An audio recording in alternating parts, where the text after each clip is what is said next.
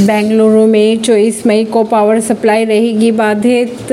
बेंगलुरु की बात की जाए तो 24 मई को पावर सप्लाई रहेगी बाधित।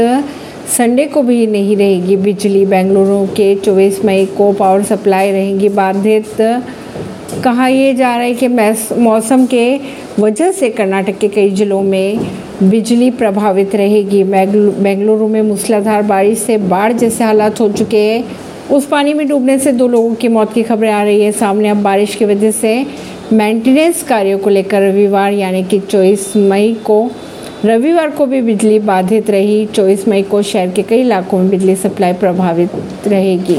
ऐसी ही खबरों को जानने के लिए जुड़े रहिए जनता से रिश्ता पॉडकास्ट से। परवीन दिल्ली से।